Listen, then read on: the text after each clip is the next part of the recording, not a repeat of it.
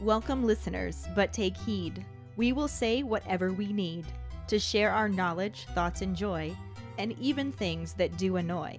So join us now, but be aware we have a tendency to swear. We'll dial it back a little bit. But frankly, we don't give a shit. Welcome to Just Keep Rolling, a Harry Potter book movie compare and contrast podcast. I'm Katie, that's Ellen, and we are the highlight of your week. At least we hope we are. Please love us. And before this gets any creepier, let's just keep rolling into the rolling rehash. Last week we covered the second half of chapter 30 and the corresponding film scenes. Harry was told to take caution to not end up a dead pussy. Dumbledore showed his favorite student how to properly pack a bowl. Neville's dirty laundry was aired, but not by him. Karkaroff got caught showing some skin. Snape took the cover off his veiled threat to poison his least favorite student. And someone has been stealing potions ingredients for Polyjuice, but for once, it's not the Golden Trio. During episode 104, Professor's Pretty Petty, our Potter pondering was now that we've gotten to this part of the movie, where Snape is specifically talking about the things Harry stole out of his private stores, do you still think Neville didn't steal the gillyweed? Hi, Ellen and Katie. This is Ashley with this week's Potter Pondering. We all know that the movies are not even canon. Yep, I said it. But for the sake of our wonderful podcast, I'm going to pretend that it is. And with this, you know, imagination I got going on here, yeah, yeah, after seeing that scene, we're gonna just say Neville he robbed the shit out of Snape. He put on his big boy Gryffindor panties and was like, "Man, I told me I had to save my boy. I got this. I'm going in here in the middle of the night undercover. You hear me? I'm robbing the shit out. I'm taking stuff I don't even need just to piss him off for a bit of revenge. Yeah, gangster Neville, gangster Longbottom. I can't even get it out." But just a little addition to this pondering, I want to say that I really kind of like this scene with Snape, you know, because the movies took so much away from Snape, made him a little more palatable for moviegoers because they took a whole lot of the slimy evil shit Snape did out of the books for the movies. And this right here is definitely slimy, grimy, evil, stanky Snape. Like, boy, I'm gonna drug you I'm gonna drug you when you ain't looking. That's how I know you lying. Quit fuck with me, little boy. That was definitely how Snape was feeling right there, and that gave me all the slimy, grimy Snape energy I needed. Yes, and you know why he had that energy? Because Neville pissed him off. I agree. Hi, it's the support badger here. I am calling to respond to this week's Potter Pondering of whether or not I think, now that we've gotten to that part, if Neville stole the gillyweed or not. I don't think that Neville stole it. I still don't think he stole it because I think that fake Moody stole it because he's trash. And I think he probably gave it to Neville, which, you know, his cheating is outstanding he goes to all these other links. I just don't I don't see Neville doing something like that, especially stealing from a teacher that he's terrified of. I think that Moody, fake Moody, stole it and gave it to Neville and told him that it would be useful. But maybe Roundabout gave it to him. I don't know, you know, because Neville wouldn't be like, oh, I'll just take this thing. That's cheating. No, that's not Neville's personality which is also why I don't think he stole it. So I think that maybe Moody, fake Moody, gave it to him. You know, he knew what was coming, so I think he probably gave it to him maybe at the beginning of the year or something after he stole it from Snape, because then it would still make sense that he stole it and that it would be missing, but not necessarily that Neville took it. So there's that. I think Neville's a good person, so not that stealing constitutes being a bad person, but I think that Neville would be too scared to steal from the teacher, like his literal worst fear. So that's all. Bye, guys. Hey, Katie. Hey, Ellen. It's Jackson. So, yeah, I mean, as I said in my last Potter Pondering, I don't think that Neville took it and and Snape saying the boomslang skin and lacewing flies, for me that confirms that Neville himself didn't take it. That yeah, he came up with the idea through the book, but I reckon he had Moody steal it for him. Well, Crouch Moody, whatever. yeah, that's that's what I think. Thank you so much for calling in your responses. Don't forget, you can also post answers on our Facebook page too. We really love reading them and hearing them. Mm-hmm. Our trivia question last week was How many points are Harry and Cedric tied in first place with going into the third and final task? Harry and Cedric both have 85 points. Congratulations goes to Mike Riley. Woohoo! He was not about to let Jackson catch up to his streak, though I was wrong, and the top streak is held by Mike at 11 weeks, not nine. Well, come on, Ellen. You had one job. Do you want to run this podcast? No. Carry on. I think I'm allowed to mess up every now and then. Because it's going to happen. All right, I'll give you this one. But congratulations, Mike. Great job. Wonder if you're going to keep this one going and try and break your own record. We shall see.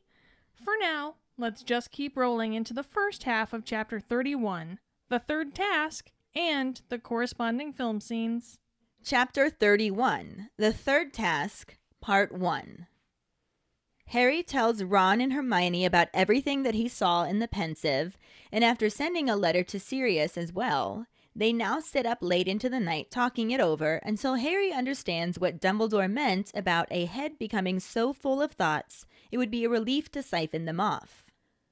Ron is scared that Dumbledore also reckons you know who is getting stronger and can't believe that he trusts Snape even though he knows he was a Death Eater.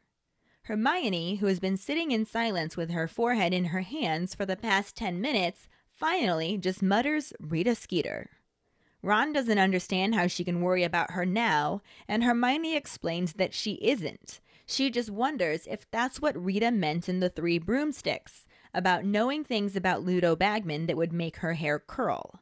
Plus, Winky also said Ludo Bagman's a bad wizard. Ron reminds her that Bagman didn't pass the information on purpose, and when Hermione shrugs, he turns back to Harry and reiterates that Fudge reckons Madame Maxime attacked Crouch.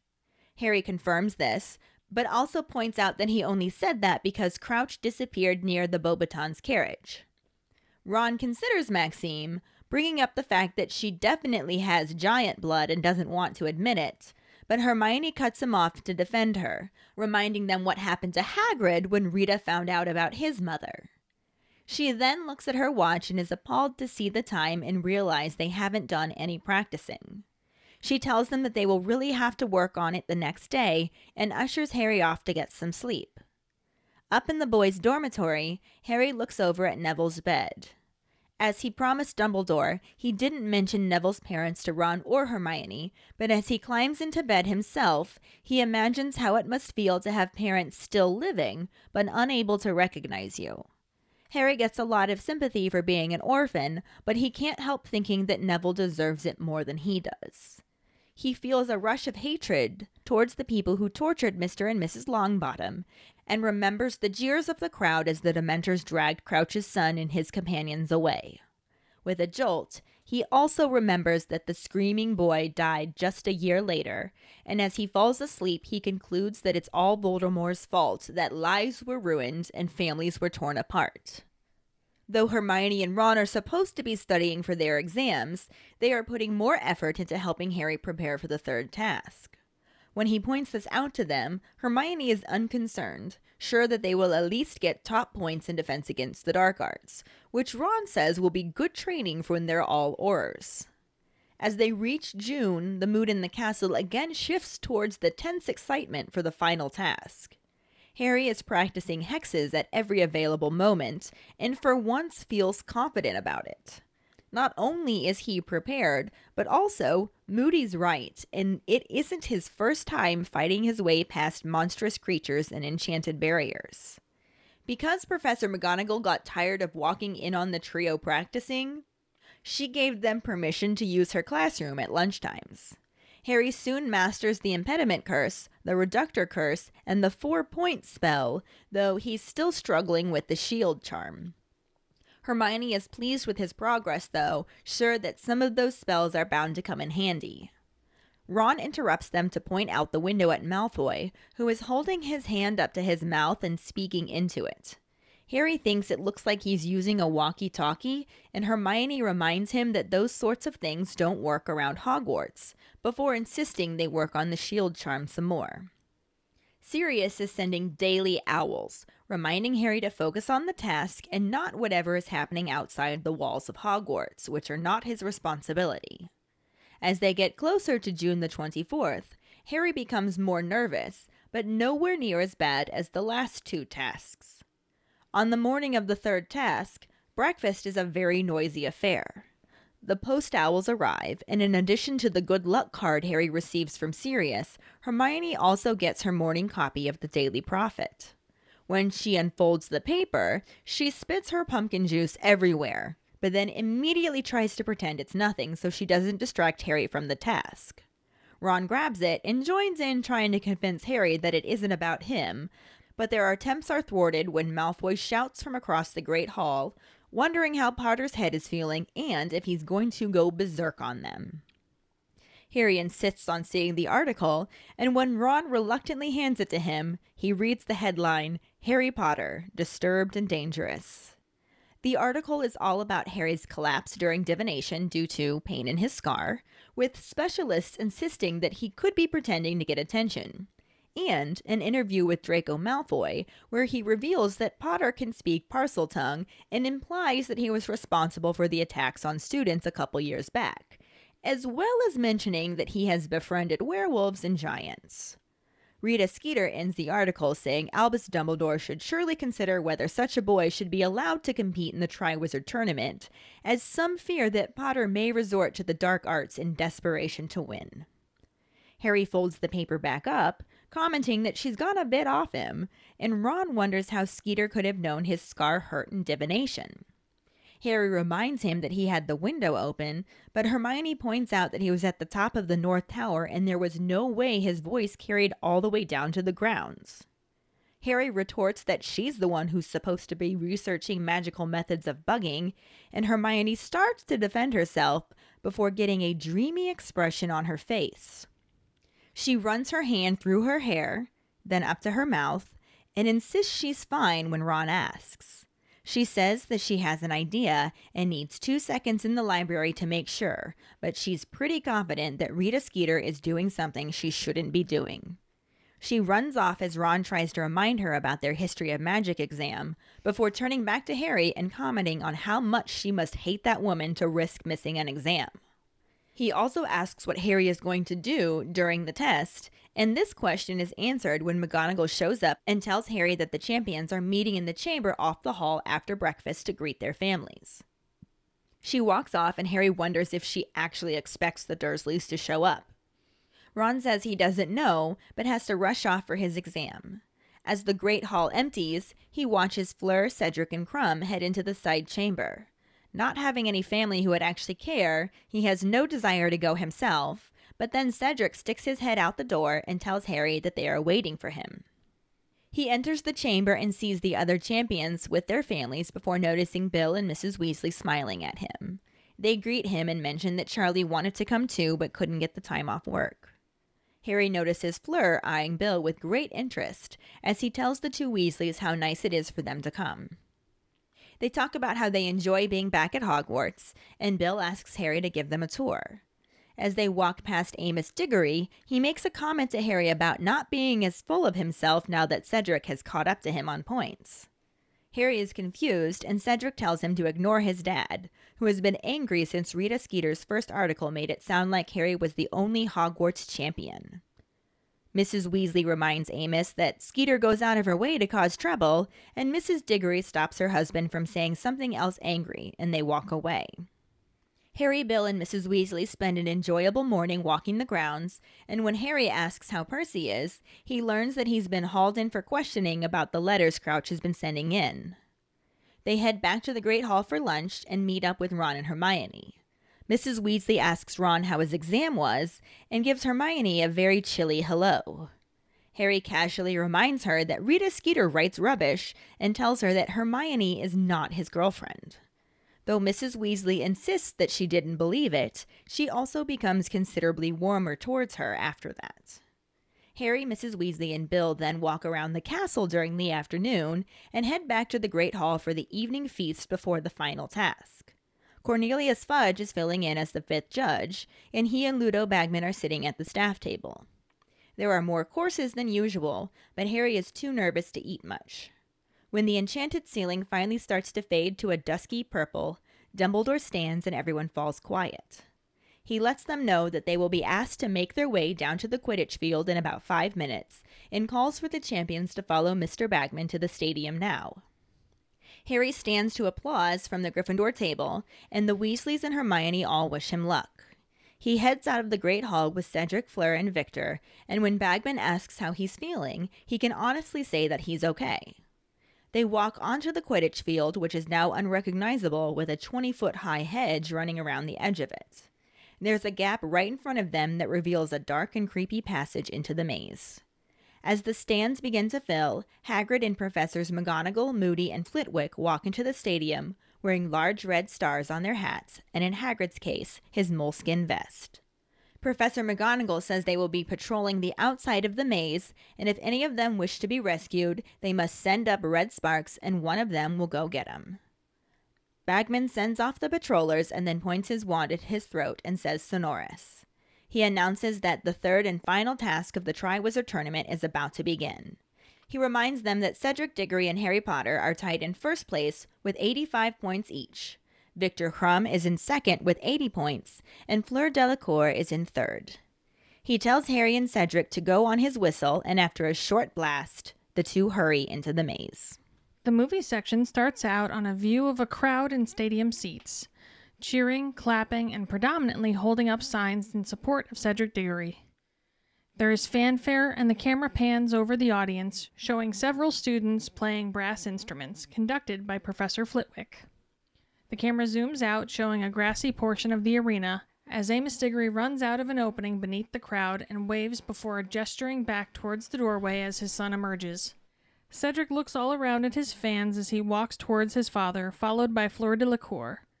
The rest of the Beauxbaton girls perform a cheer in French for her. Then the camera cuts back to the band, to a cheering Malfoy, Goyle, and Crabbe, who has Krum written on his forehead. Before cutting back to the arena doorway, as Krum and Karkaroff walk out. They are followed by Dumbledore and Harry, the latter looking extremely nervous. Dumbledore puts a comforting hand on his shoulder before gesturing with his head for Harry to join the other champions. As the audience continues cheering and clapping, Dumbledore approaches the podium, waves his hand, and then points his wand to his throat to magnify his voice as he yells for silence. The fanfare tapers off with the cheering as everyone sits down to listen. Dumbledore explains that earlier that day, Professor Moody placed the Triwizard Cup deep within the maze and is the only one who knows where it is. The crowd cheers loudly for their respective champions as he tells them that since Mr. Diggory and Mr. Potter are tied for first, they will be the first to enter the maze, followed by Mr. Krum. This draws more cheers for Krum, and Karkaroff tries to get a chant going. Miss Delacour will be the last to go in, and the first person to touch the cup will be the winner. The staff will be patrolling the perimeter of the maze, and at any point a contestant wishes to withdraw, they need only to send up red sparks with their wands. He then calls for the contestants to gather around, and as they huddle together, he informs them that in the maze they won't find dragons or creatures of the deep, but rather something even more challenging, because people change in the maze. He tells them to find the cup if they can, but to be wary, as they may just lose themselves along the way. He then gestures for them to spread out and prepare themselves, and the crowd begins to cheer again. Harry approaches the maze and stands next to Mad Eye Moody, as Amos hugs Cedric and wishes him good luck. Harry and Cedric acknowledge each other with nods, and Dumbledore again calls for the count of three, but before he can count past one, Filch fires the cannon. Dumbledore shakes his head, and Harry turns towards the nearest maze opening. Moody places his hand on his shoulder and pats it encouragingly before turning back towards the crowd. As Harry begins his trek into the maze, Moody looks back at him and surreptitiously points the first direction he should turn. Harry smiles and looks into the maze as Dumbledore watches with a slightly suspicious expression on his face. When Harry looks back towards the crowd one more time, he sees the hedges magically move together, closing off the entrance and bringing about darkness. So, before we can actually compare the book to the film, we have to talk about everything in the first half of this book chapter that the movie left out completely. And then we will get to talk a little bit about the things that are similar. However, we will have to conclude this section talking about the extra stuff that the movie added in. Of course. Like we do. But starting with the book, Harry's filled Ron and Hermione in on everything that he learned from Dumbledore and from inside the Pensieve. Mm-hmm. He also sent a letter to Sirius about it too, because he promised he would. Keep him informed. It's his thing. Yeah. And they stay up late into the night talking everything over. And now Harry can finally understand what Dumbledore means about having your head so full of thoughts that you need a Pensieve to siphon them off in. Mm-hmm. So it only took him a night, apparently. That's pretty good for Harry. I have to wonder if maybe he knew before and it wasn't until he like physically experienced it again that the connection happened. I'm sure it's something along those lines. Yeah. Yeah. Ron's super nervous since Dumbledore has flat out said that he thinks Voldemort's getting stronger. Mm-hmm. or as Ron says, you know who. And he's also like, I can't believe he trusts Snape even after knowing that he was a Death Eater, which is fair. That's pretty damn fair. Yeah. Yeah. For sure. Hermione has actually just been sitting with her forehead in her hands, not saying anything for about 10 minutes. she finally resurfaces and just goes, Rita Skeeter. And Ron's like, How the fuck are you worrying about her right now? Like, you know who's getting stronger, and mm. you're worrying about Rita Garbage Skeeter? And Hermione's just like, No, I'm not worried about her in this moment. I'm just making this connection here because she told me that she knew things about Ludo Bagman that would make my hair curl when we were in the Three Broomsticks. Is this what she meant? Hmm. Knowing that he passed information on to a Voldemort supporter. Yeah. Seems likely. I mean, that seems pretty on point. She also mentions the fact that Winky said that Ludo Bagman was a bad wizard. And if Crouch was that upset about him getting off for passing information to Voldemort's followers, it's entirely possible that he came home and talked about it and Winky heard. That's true. So could be. And Ron's just over here like, yeah, but Bagman didn't pass the information on purpose because naturally he has to defend the person that Hermione is talking against. Well, yeah, that's kind of how he's going with this whole book. Right. Especially if it's Viktor. right. and Hermione just shrugs, so Ron turns back to Harry and is like, and Fudge thinks that Madame Maxime attacked Crouch? And Harry's just like, well, yeah, only because Crouch disappeared near the Beauxbaton's carriage, not because he actually thinks she did it. But this was enough to make Ron actually consider if she did it. Right?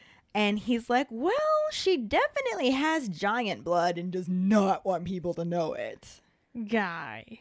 And that's exactly what Hermione does. She's just like, okay, but look what happened to Hagrid. Do you think she needs that shit? I'd say I was big bone too if it was me. True. Very true. So she then looks at her watch and she's just like, oh shit, we haven't practiced at all. And it's super late. Got a little distracted. Just a little. so she goes into bossy Hermione mode and says Harry needs to get a good night's sleep and they're going to have to work extra hard tomorrow. When they get back up to their dormitory, everyone else is already asleep. And as Harry and Ron get ready for bed, Harry looks over at Neville and it just makes him think again about everything he learned about Neville's parents Mm-hmm. and his situation. And he kept his word to Dumbledore. He didn't mention it to Ron or Hermione at all. But that's got to feel really weird, knowing that you know something about a person and they don't know that you know. Right. But I think he was also more focused on the fact that that's possibly worse than just having dead parents. Yeah. because he gets a lot of sympathy for his parents being dead and him being an orphan, Mm-hmm. but he thinks that Neville deserves it more. Well, and you know what's worse? Is it not having any chance of being near them or being able to be near them but having them not know who the hell you are? Right. Are you actually near them? Yeah. Is that more torturous? At least Harry knows. Yeah. There's no mystery left in there. Are Neville's parents ever going to be okay? Will they know him again one day? Because there is a point when hope hurts. Yes. Oh, yeah. There really is. And I have to think, I mean, Neville's young, but I have to think he's probably hit the point of hope being painful numerous times Right. in his life by now. And we're for sure going to end up talking more about this later on. Yes. Ickle Neville. Poor Ickle Neville. But he gets into bed himself, thinking about this, and feels this rush of hatred towards the people who tortured Mr. and Mrs. Longbottom. I feel like that's normal. Yeah. And he remembers the crowd jeering as the Dementors dragged away Barty Crouch Jr. and his other companions Mm-hmm. that at this point are unnamed. And he completely understands why they were jeering. Like, he wants to jeer right now, too. Yeah. If he could go back in that memory, he probably would jeer. Right. Right along with everyone. But then he also remembers that the screaming boy, Barty Crouch Jr., died less than a year later after that. Yeah. And then he instead decides that this is just all Voldemort's fault. You know, that's a good way to go, really. Right. I've actually gotten into discussions with people on like the Harry Potter fan pages and stuff where a lot of people want to blame Dumbledore mm-hmm. for the things that happened to Harry and say that he manipulated them and everything. And I'm like, it's all Voldemort's fault. Yeah. like, yes, there are definite ways that Dumbledore could have handled it better, but he's even willing to admit that. yeah. It's all Voldemort's fault. It all falls onto Voldemort. It really does. Somebody was trying to say that it was Dumbledore's fault because he used a baby as a pawn to beat Voldemort. And I was just like, Dumbledore's not the one who brought him into the mix. Yeah. That was 100% Voldemort. That was his it's choice. his fault. That was entirely his choice, and that was the fate he decided for himself, Yeah. essentially. So good job. Good job, Harry. You know who's the bad guy here. Right? You know who's the bad guy, as opposed to you know who's the bad guy. That's funny. Exactly. It's the same sentence both ways. I love it. I know, it's great. anyway, next morning, next several weeks, basically, Mm-hmm. Hermione and Ron are supposed to be studying for their exams, but they're putting more effort into helping Harry prepare for the final task, which is amazing. I don't know how they're doing it all, honestly. And when Harry points this out to them, Hermione actually says, Oh, well, at least we'll get top marks in Defense Against the Dark Arts. wow, That's how serious she is taking this shit for her friend. That's friendship right yeah, there. Yeah, she put her friend's safety over exams. Yeah, that's very un Hermione, but it shows her growth Mhm. over the years. I think so too. Mm-hmm. Ron also says that it's good training for when they're all aurors, even though Moody never told him he should. He didn't get that attaboy. Oh, Ron, you're just crossing those fingers hard, aren't yeah, you, he's buddy? Just, he's just hopping on that train and hoping it works out. He's hoping to get a job by association. We'll talk more about that then. But by the time it does happen, he's pretty much earned it. oh yeah, So, definitely. anyway, it's June, and now they're getting closer and closer to the task. So, naturally, everybody in the castle is super tense and super excited. Both very adrenaline powered feelings. Yes. So imagine that paired with hormones. Oh, dear. Mm-hmm. No, thank you. Harry's practicing hexes at every single moment that he can. So, if he's not in class, he's practicing hexes. Mm-hmm. He's going to be prepared this time. Yep. And he is. Plus, as Moody mentioned before, this isn't his first time getting past monstrous creatures and enchanted barriers. Yep. So, this is. Not his first rodeo. No, this is his task. He is ready. For sure. Professor McGonagall kept walking in on them, practicing their hexes in various places around the castle, and finally got so tired of it, she was just like, just use my classroom. At least I'll know that's where you are. I have to wonder if they ever accidentally like hit her with a hex. Right. she opens the door and all of a sudden she gets tossed backwards. Impediment. Yeah. which is the curse that Harry's working on now, the impediment curse to slow things down. Mm-hmm. He also masters the reductor curse, which blows holes in things, Sure. and the four point spell, which basically works like a compass. Whenever you do that spell, it's all apparently the enchantment is to just say point me, and it points north. Well, that's simple enough. Yeah. The one spell that he's having a little bit of trouble with is the shield charm. Mm-hmm. He can cast it, but Hermione managed to shatter it with a well placed jelly legs jinx. And he actually had to wobble around the classroom for 10 minutes while she looked up the counter curse. I would have really loved to see that. I would have loved to see all of this. Right? I wish we could have seen every last Jinx and Hex, honestly. They didn't show us enough of the actual magic charms and jinxes and hexes. No. And then when they did show them to us, it was flashing lights and people flying backwards. Yeah, it was. we didn't get to see the funny ones. It was pretty crap. Yeah. Anyway, Hermione's super happy about all of the progress that he's made, and she's sure that some of these spells are going to come in handy. And at this point, Ron interrupts them and is like, Look at Nazi von Douchebag out there. And he points out the window. And Douchebag the second is down on the grounds talking into his hands. He's got them cupped together, holding him up to his mouth, and he's talking into them. Hmm. Which to Harry looks like he's using a walkie talkie. Yeah. But Hermione's just like, those don't work here. It can't be that. Whatever. Let's just go work on the shield charm some more. Okay, but what about two cans with a string between them? That would probably work. I'm sure that's low tech enough. Right? But that's not what he was doing. Well, damn. and at this point, Sirius is now sending daily owls. Pretty much every single one of them is just like, focus, Harry. You got to get through this task. Ignore everything that's happening outside the walls of Hogwarts. Those are not your responsibility. You can't change them. Don't even try. Task. Third task. Final task. Focus. Focus. Focus. So it was basically like the letters that Harry was sending to Sirius, but with less ham. At this point, it's becoming a spamagram. Nicely done. The closer they get to June the 24th, the day of the third and final task, Harry is actually starting to feel nervous, but it's nothing compared to how he felt for the first and second tasks Mm-mm. when he was super unprepared. I was gonna say he had no idea what the fuck he was doing. Not those. even a little bit. Mm-mm. On the actual morning of the third task, everybody is so excited at breakfast. It's just really noisy. Understandable. Yeah. And when the post owls arrive, he gets a good luck card from Sirius, which is actually just a piece of parchment folded over with a muddy paw print on the front of it. Oh. How cute is that?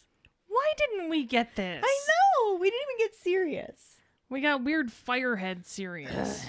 Firehead. Hermione also gets her morning copy of the Daily Prophet.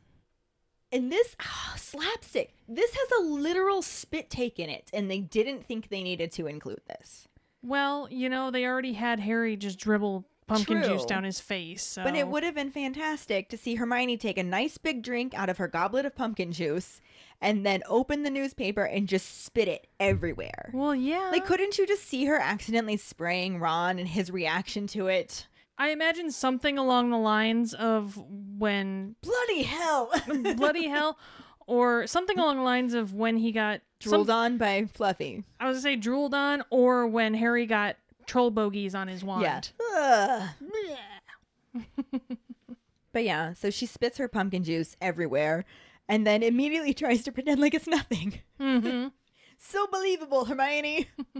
Ron immediately snatches the newspaper from her, but then starts going, It's nothing, Harry. It's absolutely nothing.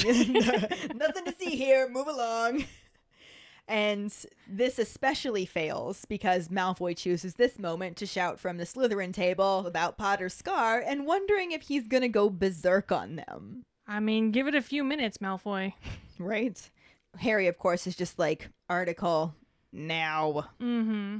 Gimme. What are you hiding from me? And Ron reluctantly gives it to him. And Harry opens it up and sees this giant ass headline that says Harry Potter, disturbed and dangerous. Yes, because nothing screams disturbed and dangerous like Harry Potter. Well, I mean, according to this article, nothing does because No.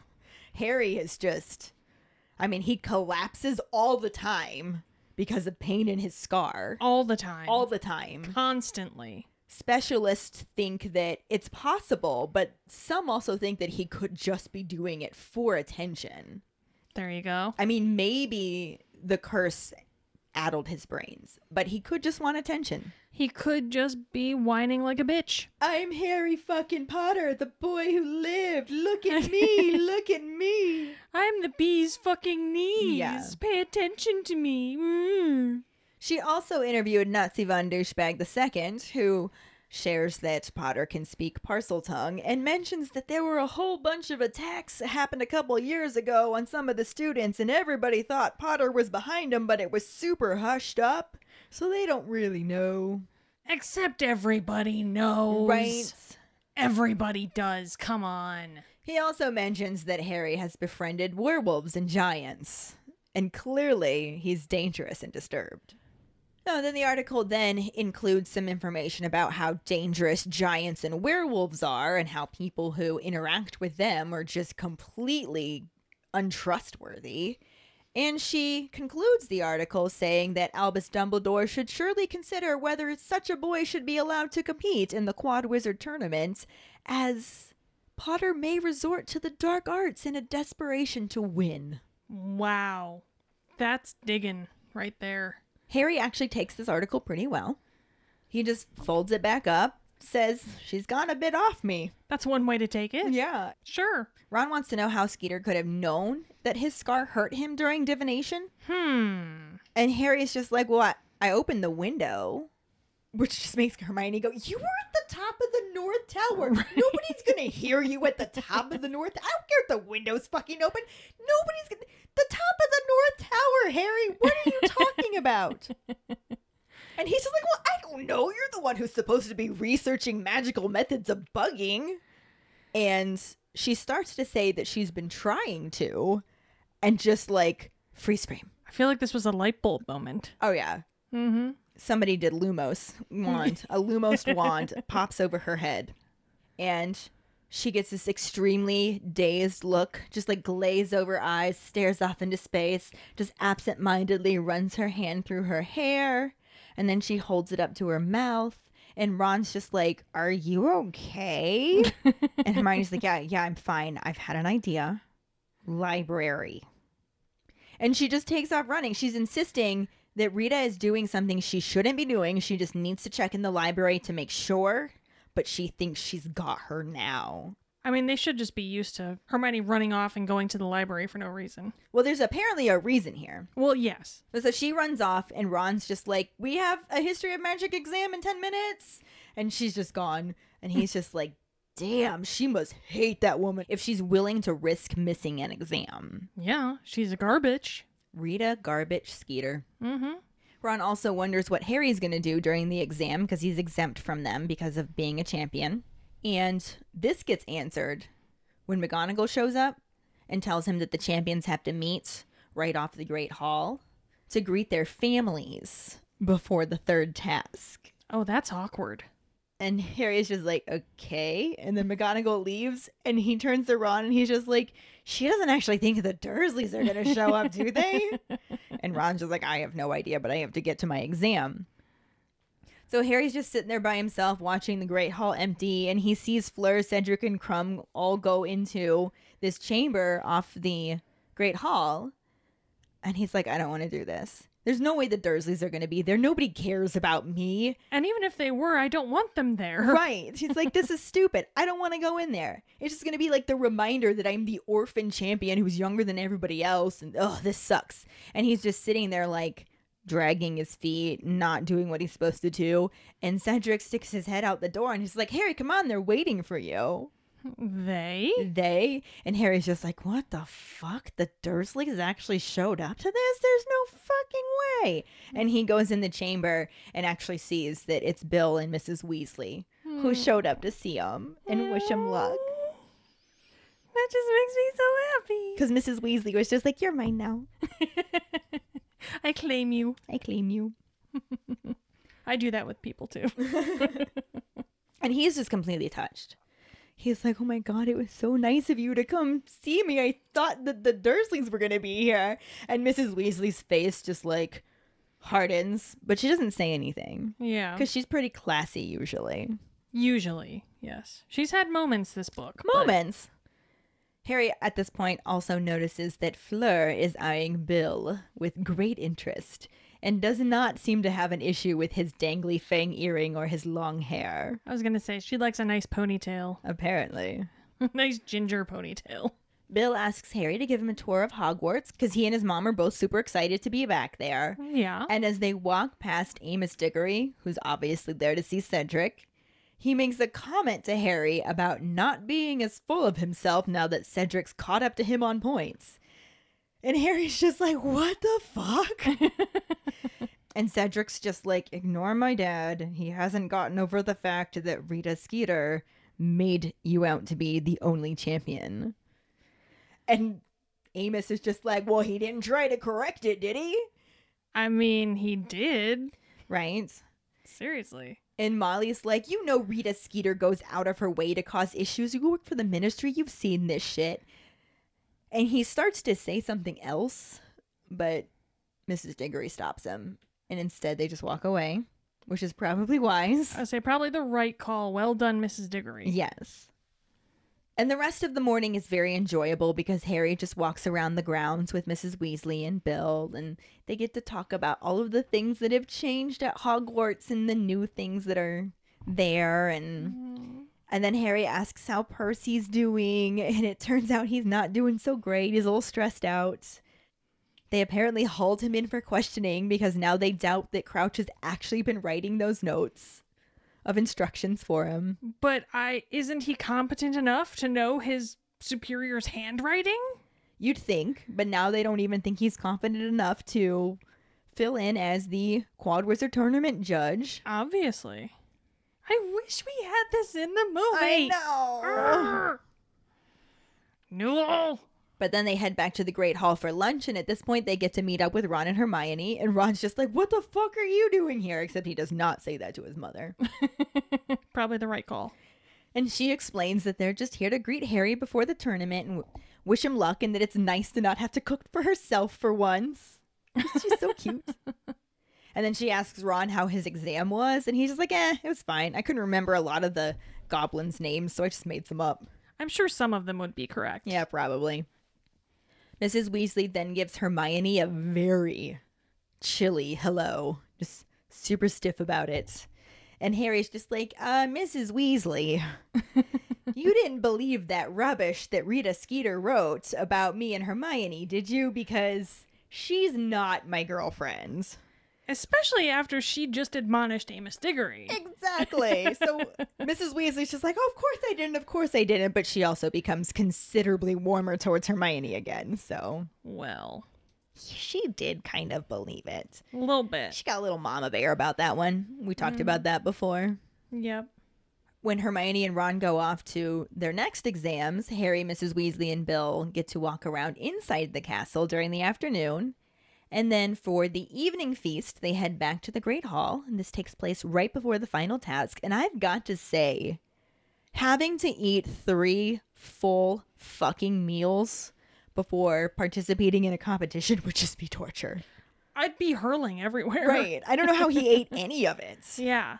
This is pretty entertaining. Actually, I would have liked to see this as well had the movie done any of the stuff that would have made this entertaining.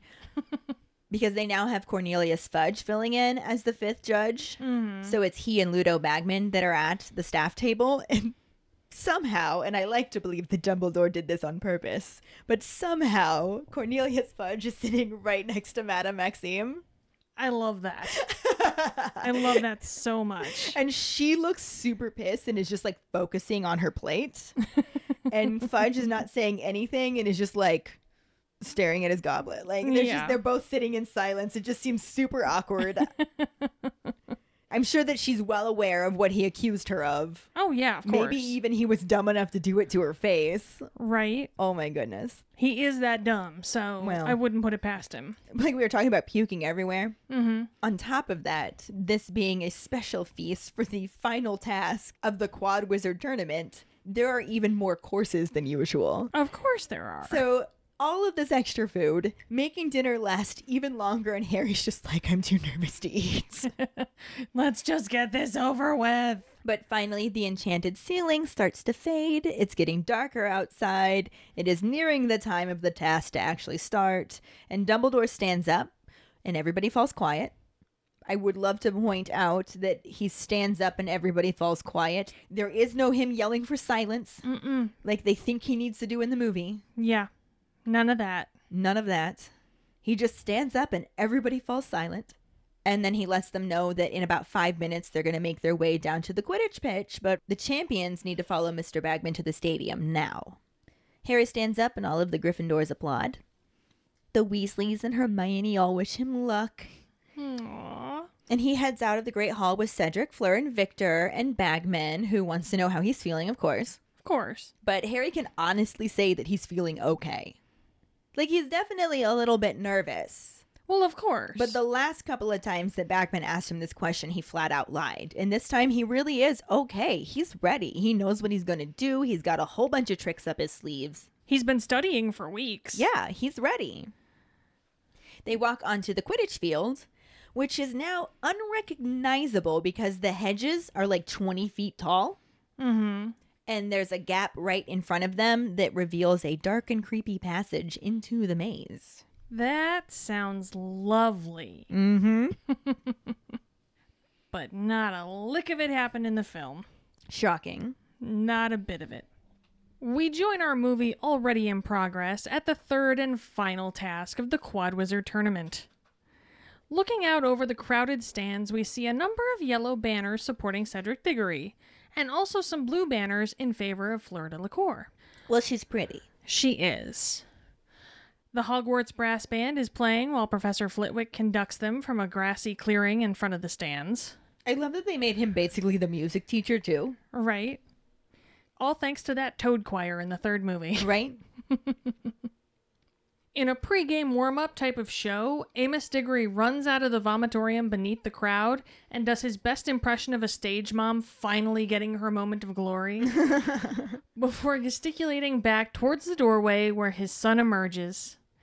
Cedric looks all around at the crowd as he walks towards his father, probably embarrassed as all hell by the man. Which is the closest the movie got to Amos being embarrassing about Harry and Cedric being tied.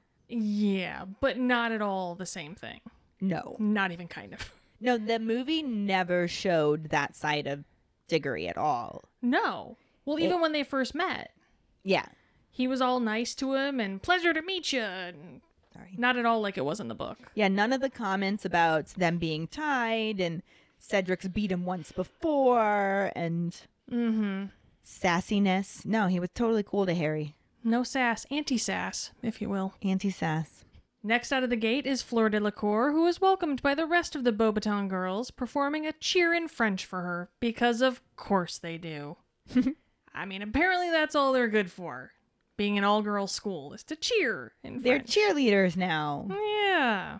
They even had the arm movements and hip swishes. They and- were doing the Macarena for fuck's sake. It was basically the Macarena. I mean, it was the mid '90s, so Fitting. it makes sense, I guess. But Jesus.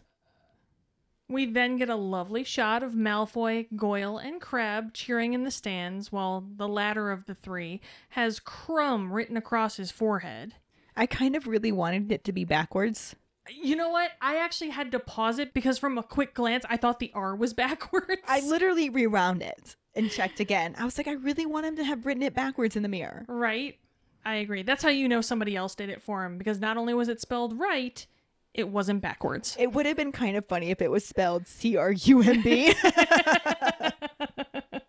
backwards, though. backwards, of course. Speaking of Krum, we next see him emerging from the archway, followed by Karkaroff. It's interesting that they let Amos come. He's the only parent that's there. Yeah. And we'll talk later about why he's got to be there. But I wonder if they were like, You're from the ministry. We only have one headmaster of this school, so why don't you come support your son Yeah. so that Dumbledore can walk with Harry? Because he doesn't have parents, so we Right. don't have this option for right. him. Yeah. Maybe that's what it is. That's my theory. Or they could have just like had Sprout do it as his head of house. Something. I don't know. I mean, we know why he was there, but yes. we'll, we'll get to it. We're getting there. Like we said, Dumbledore and Harry make their way out onto the stadium last. Harry's looking a little bit like he may have used the vomitorium in a much more literal sense. Yeah. and Dumbledore tries to comfort Harry, but probably fails pretty hard and just nods for him to go join the other champions. He gives him that shoulder clap. Yeah. Super comforting. Literally no one was comforted by that shoulder. No, no. It made Dumbledore feel better. You know, that's I guess that's the important thing. He tried. Mm-hmm. That's all you can do sometimes. As the raucous noise coming from the stands continues, Dumbledore steps up to the podium, waves his hand, and then points his wand at his throat to magnify his voice so he can properly tell everyone to sit the hell down and shut the hell up. Because apparently, movie Dumbledore is not as omnipotent as book Dumbledore. Not at all. But it works, at least. The crowd quickly acquiesces, and Dumbledore begins telling everyone what's what. He tells the crowd that the Quad Wizard Cup has been hidden in the maze by the most impartial person here, Mad Eye Moody. the man who has shown exactly zero favoritism this entire year. Now, in the book, he is also the one who put the cup into the maze, but we don't learn this until later. Mm-hmm. He also technically has been super impartial. To everyone else, like looking on. Yes, for all intents and purposes, he appears to have been Mhm. completely impartial. But we know different. And we will learn different shortly. Yes, we will. We're getting there. We're finally nearing the end of this book, Katie. Oh, thank God. And movie. Thank God, even more. Dumbledore continues on, saying that since Cedric and Harry are tied, they will get the head start into the maze, followed by Krum and then Fleur. The crowd cheers loudly for their respective champions, each section using noisemakers and chants to show their support. Is that when Karkaroff literally tries to get the crowd to yell Krum, or did that happen before? Yeah, that's when that happens. He's like, Krum, Krum, And, Krum," like, and nobody, starts chanting Krum. It was so awkward. nobody follows through. It was so awkward. Krum, Krum, Krum. But you know But what? But Krum, guys. But Krum. Crumb 75? No. yeah, it's really sad, but you're kind of like happy to see it. it was funny. because Karkaroff's a dickhead, so there's that. Dumbledore states that the first person to touch the cup will be the winner, and the staff will be patrolling the perimeter of the maze in case anyone decides to bitch out and leave the maze in shame and embarrassment. so there's a few things in here Mm-hmm. that are similar to the book. Yes. But in the book, the champions don't get to make this big grand entrance. They're actually there before the crowd shows up. Mm-hmm. Then Hagrid, Professor McGonagall, Professor Moody, and Professor Flitwick come into the stadium. Mm-hmm. And they've got these large red stars on their hat. Except for Hagrid, he's wearing his on the back of his moleskin vest. Sure. But it's meant to mark them as the official patrollers. Ah. And I imagine that it's a red star because Professor McGonagall says that they're going to be patrolling outside the maze. And if any of them need to be rescued, they must send up red sparks. So I think the stars tie into Mhm. the sparks. That's my thought about it. Sure. It's like sense. the patroller uniform. so there's that. If they bitch out, they have people patrolling that are from the staff. mm-hmm. It's similar. Yeah. But it's Bagman who's making the announcements, not Dumbledore, as it's been like that the whole movie. Bagman. Bagman. James Corden. Oh, yeah. That guy. He magically magnifies his voice with Sonorus. Because unlike Dumbledore, he needs Sonorus. I mean, Dumbledore still needs it to be heard. He just doesn't need it to get him quiet. True. Dumbledore just has that respect that when he's going to say something, people listen. Yeah. Bagman might. Don't know. They didn't get to show us that in the movie anyway. True. Bagman magically magnifies his voice to let everyone know that the third and final task of the Quad Wizard Tournament is about to begin. and like in the movie, Harry and Cedric are tied in first place, though they do specify that it's with 85 points each. Mm-hmm. Which was our trivia question. They also say that Viktor Krum is in second place with 80 points, and Fleur Delacour is in third place with no mention of her points, probably because it's embarrassing how few she comparatively has. Well, I mean, she's only there because she's a girl, so that was probably a penalty to begin with. pretty much. Anyway, Bagman then tells Harry and Cedric to go on his whistle, and after a short blast, the two hurry into the maze. The movie clearly needs to include more details here. When Dumbledore then calls for the contestants to join him in a cuddle puddle huddle,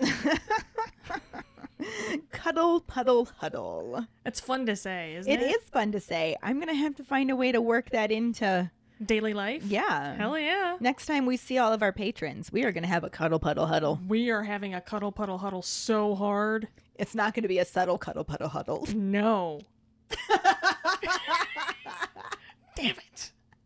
I didn't mean to befuddle you with my subtle Son cuddle, puddle, bitch. huddle. I'm moving on. Before it gets a little too muddled. God damn it. You know, this is why I don't make puns around you, because you always gotta one up me. That's all right. Let's just keep moving. Get on the shuttle. Yes. Eat a dick. What, you don't have a rebuttal? Ellen? Do you got any more? Should I? I might actually be out now. So he asks the contestants to join him in a cuddle puddle huddle as he explains to them that there isn't actually anything scary in the maze, just each other, basically, which makes for a really lame maze. Yeah. But as it turns out, they blew their entire monster budget on the dragons and mer people, so it is what it is. Newell. Newell! He tells them to find the cup if they can, but be cautious, because they may just lose their damn minds as well as the tournament. Yeah. I mean, that sounds like a pep talk if I've ever heard one. It was just so lame. It really was. And we haven't even gotten into the actual maze. This was just the intro to. It's like they were prepping you for the lameness of the maze, which we will talk more about next week. like, no, y'all don't get it. it's bad in there. And it doesn't even make sense that you may just lose yourself. Yeah. We're going to talk more about that later too, but Ugh. ugh. Moving on. The cheering begins anew as he then gestures for them to scatter and stretch, because you don't want to pull a hammy in the maze. Harry approaches it and stands next to Mad Eye Moody as Amos and Cedric hug and father wishes son good luck. touching moment. Touching moment. Aww. Harry and Cedric share a respectful nod, and Dumbledore again calls for the count of three, but Filch suffers another bout of premature evacuation when his trusty cannon fires a millisecond after one. His premature evacuation is a real problem for him. I mean, he doesn't seem to think so. He just looks around like, what? It happens to all guys. As Dumbledore just shakes his head and Harry turns towards the nearest maze opening. Moody places his hand on his shoulder and pats it encouragingly before turning back towards the crowd. As Harry begins to trek into the maze, he glances back to see Moody sneakily pointing him towards the right direction. Yep, no bias at all. Also, considering how this stands are positioned around the whole maze, there's no way that people didn't see him do that. Right? He was not as sneaky as he thinks he was. I used the word surreptitiously in the summary, and it wasn't. No. I did that all. more out of irony. Yeah. the real irony is that that wasn't the right way to go anyway. Harry smiles and looks into the maze as Dumbledore looks like he wishes a bitch would. Yeah, this is interesting because Dumbledore in the book did not suspect Moody at this point, but they're starting to show it a little early in the movie. Now, granted, they already blew the whole thing and told us with the tongue flick that Moody's super sus, but Yeah.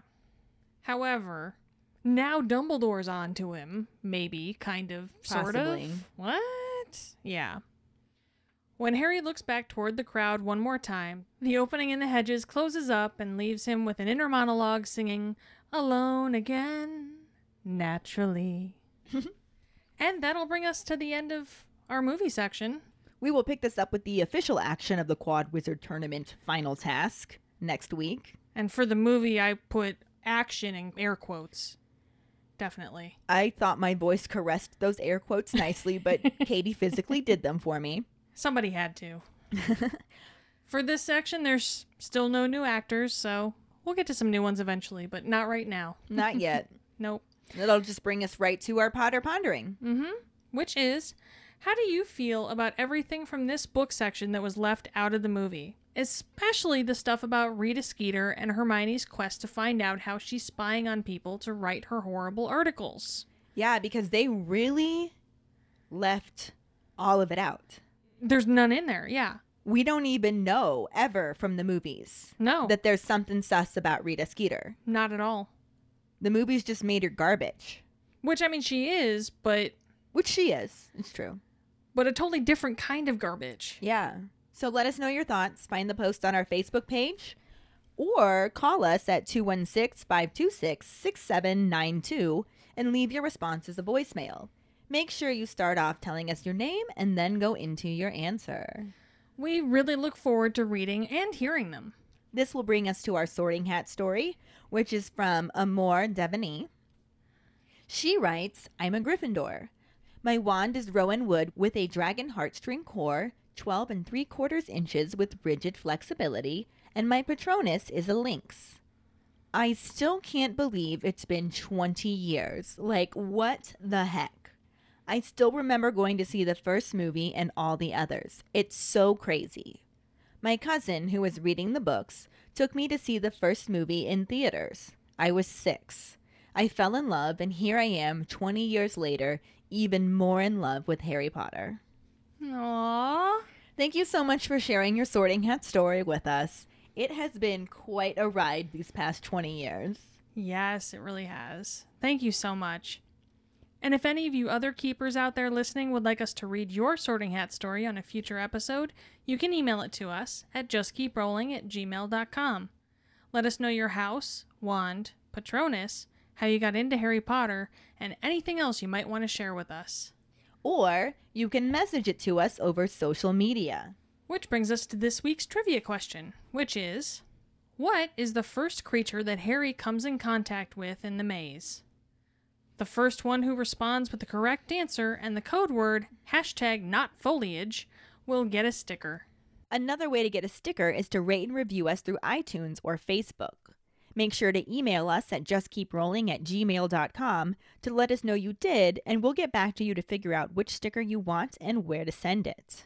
Don't forget to find us and follow us on Facebook at JKR Podcast and Twitter and Instagram at Just Keep Rolling. Following us on Podbean at justkeeprolling.podbean.com will get you the episode as early as possible and give you a leg up in answering the trivia question. Make sure to check out our website at justkeeprolling.com, and don't forget to subscribe to our YouTube channel.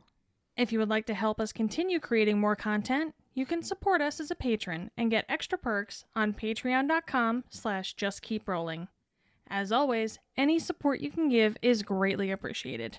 And join us next week when we talk about the second half of Chapter 31, the third task, and the corresponding film scenes. Thanks for listening. We hope you hear us again. I'm Katie. I'm Ellen. Until the next time, Just keep rolling.